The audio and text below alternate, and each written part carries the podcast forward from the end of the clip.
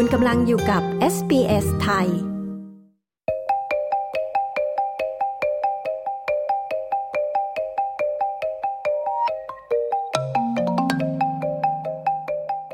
ติดตามรายละเอียดโครงการ Land Bridge และเสียงคัดค้านของโครงการนี้ นิดาโพเผยความคิดเห็นประชาชนกรณีทักษิณฟังรายงานข่าวสายตรงจากเมืองไทย จากคุณชาดาสมบูรณ์ผลผู้สื่อข่าวพิเศษของ SBS ไทย ประจำกรุงเทพมหานครค่ะ สวัสดีค่ะ คุณชาดา สวัสดีคุณผู้ฟังที่เคารพทุกท่านค่ะ โครงการ Land Bridge ถูกพูดถึงอย่างมากในช่วงเวลานี้ รายละเอียดของโครงการนี้เป็นอย่างไร แล้วเหตุใดรัฐบาลจึงมุ่งมั่นที่จะเดินหน้าโครงการนี้คะ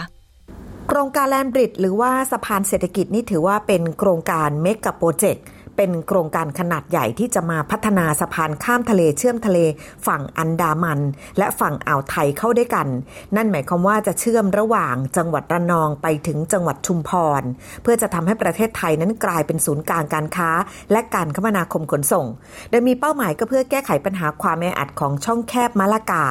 ลดเวลาการเดินทาง รวมไปถึงลดต้นทุนโดยเฉลี่ยต่างๆ ซึ่งว่ากันว่าน่าจะลดได้ถึง 15%เปอร์เซ็นต์ ไม่เพียงเท่านี้ค่ะ โครงการแลมบริดเองยังมีเป้าหมายที่จะช่วยสร้างงานให้กับคนในพื้นที่ และจะเป็นการกระตุ้น GDP ของประเทศไทยอีกด้วย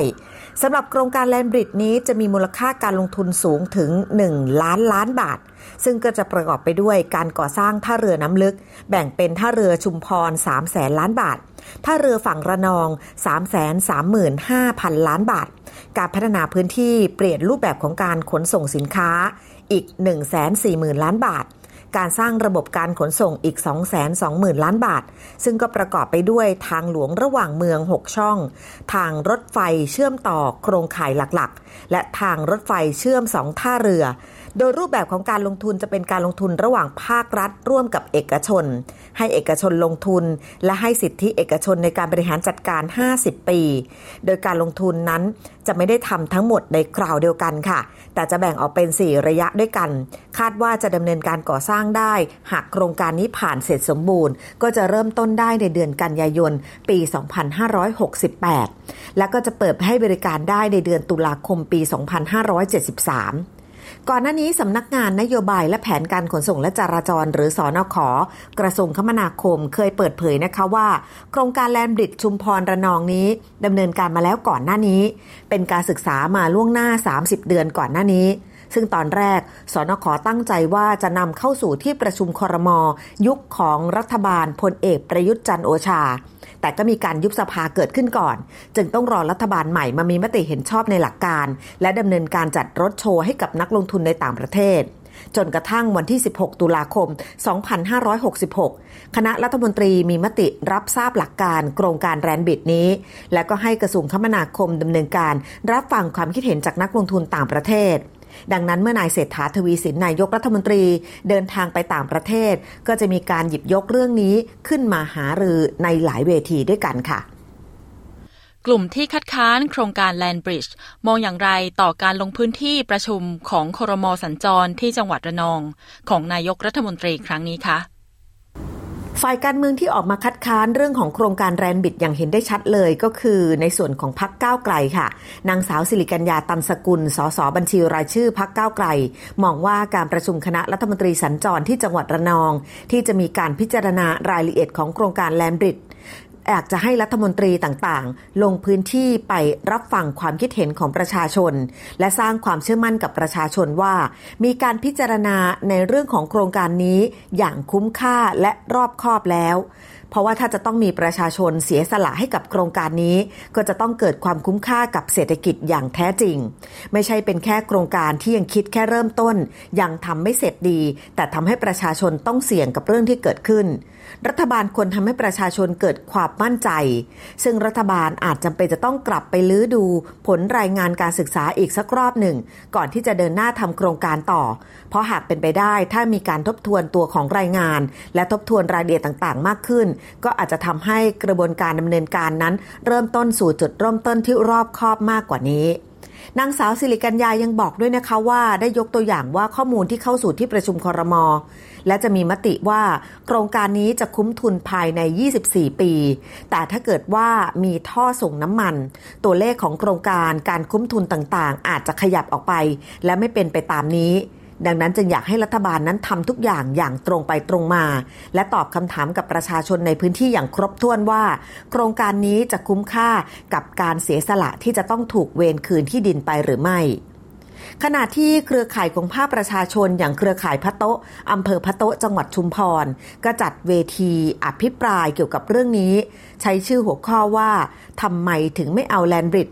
มีทั้งชาวพะโตะชาวอำเภอหลังสวนจังหวัดชุมพร และชาวบ้านจากจังหวัดระนองที่ได้รับผลกระทบเข้าร่วมด้วย โดยเฉพาะชาวพะโตะที่มีสวนทุเรียนเป็นของตัวเอง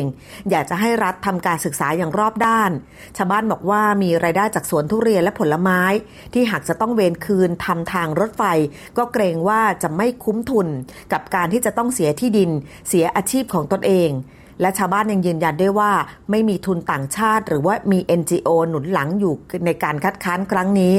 อย่างกับคนรุ่นใหม่เองตอนนี้เรียนจบปริญญาโทมากมาย ก็ยังมาทำสวนมังคุด นอกจากนี้เครือข่ายรักพัตโตเองยังคงแสดงจุดยืนไม่เอาแลนบริดผ่านทางป้ายภาษาอังกฤษแล้วก็มีคนพัตโตมาอ่านเป็นภาษาอังกฤษด้วย ยืนยันนะคะว่าที่เขียนภาษาอังกฤษได้ ไม่ใช่มีในทุนหรือกลุ่มเอจินโอมาหนุนหลัง อยากให้ดูว่าชาวบ้านทุกคนตอนนี้ ได้มีการพัฒนาลูกหลานของตนเองจนมีความรู้มากมาย ดังนั้นในวันที่ 23 มกราคม ที่จะมีการประชุมครมสัญจรที่จังหวัดระนอง เครือข่ายรักพัตโตจึงอยากขอพบกับนายกรัฐมนตรี เพื่อจะขอเหตุผลว่าทำไมต้องเดินหน้าโครงการแรนบิดนี้ด้วย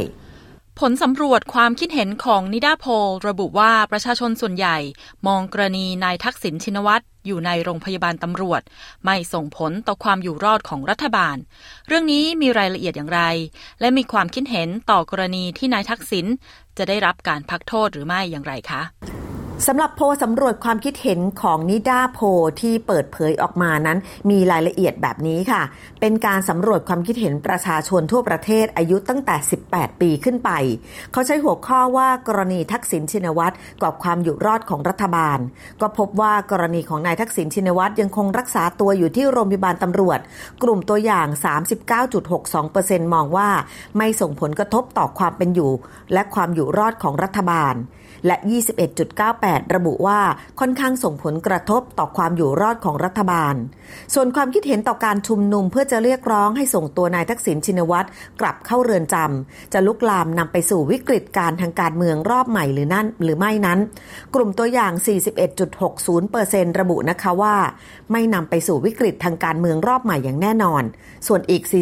41.30%มองว่าจะนำไปสู่วิกฤตทางการเมืองรอบใหม่ แต่ก็ไม่ใหญ่โตเหมือนกับในอดีต และมีเพียงแค่ 11.15%เท่านั้น ที่มองว่าจะนำไปสู่วิกฤตทางการเมืองรอบใหม่เหมือนในอดีตอย่างแน่นอน ขณะเดียวกันเรื่องราวที่เกิดขึ้นกับกรณีของนายทักษิณที่จะได้รับการพักโทษ ก็ทำให้มีข่าวต่างๆออกมามากมาย นายนพดลปัทมะ สสแบนแบบบัญชีรายชื่อพักเพื่อไทย ออกมาเรียกร้องว่าการวิพากษ์วิจารณ์เรื่องการพักโทษของนายทักษิณชินวัตรอดีตนายกรัฐมนตรี ถือเป็นการวิพากษ์วิจารณ์ได้ แต่ขอให้เรียกร้องว่าควรเอาข้อได้จริง และระเบียบของกรมราชทัณฑ์มาพิจารณาดู เนื่องจากประชาชนทั่วไปเองก็มีสิทธิรับรู้ว่า เรื่องนี้มีที่มาที่ไปอย่างไร และประกาศเรื่องของการพักการลงโทษของกรมราชทัณฑ์นั้น ออกมาตั้งแต่สมัยรัฐบาลก่อน ตั้งแต่ปี 2563 หลายปีก่อนที่พักเพื่อไทยจะมาเป็นรัฐบาล ไม่ได้ออกขึ้นโดยรัฐบาลชุดนี้ ดังนั้นระเบียบคงไม่ได้ออกมาเพื่อจะเอื้อช่วยนายทักษิณ นายนพดลบอกด้วยว่า ประกาศการพักโทษของทางกรมราชทัณฑ์เป็นประกาศที่ใช้โดยทั่วไป ใช้กับทุกคนที่ต้องโทษมาแล้วหนึ่งในสามและเข้าข่ายเงื่อนไขใดเงื่อนไขหนึ่งคือ 1. เจ็บป่วยร้ายแรง 2. พิการหรือ 3. อายุ 70 ปีขึ้นไป เจ้าหน้าที่เลือกปฏิบัติไม่ได้ และมีคณะอนุกรรมการกันกรองและฝ่ายการเมืองเข้าไปแทรกแซงไม่ได้ การพักการลงโทษเป็นเรื่องสากล ไม่ใช่นวัตกรรมของไทย ประเทศพัฒนาแล้วก็มีการพักโทษเช่นกัน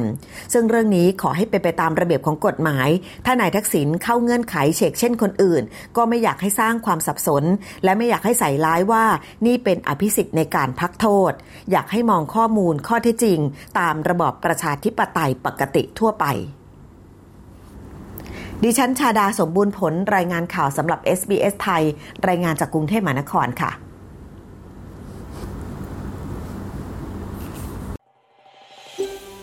ต้องการฟังเรื่องราวน่าสนใจแบบนี้อีกใช่ไหม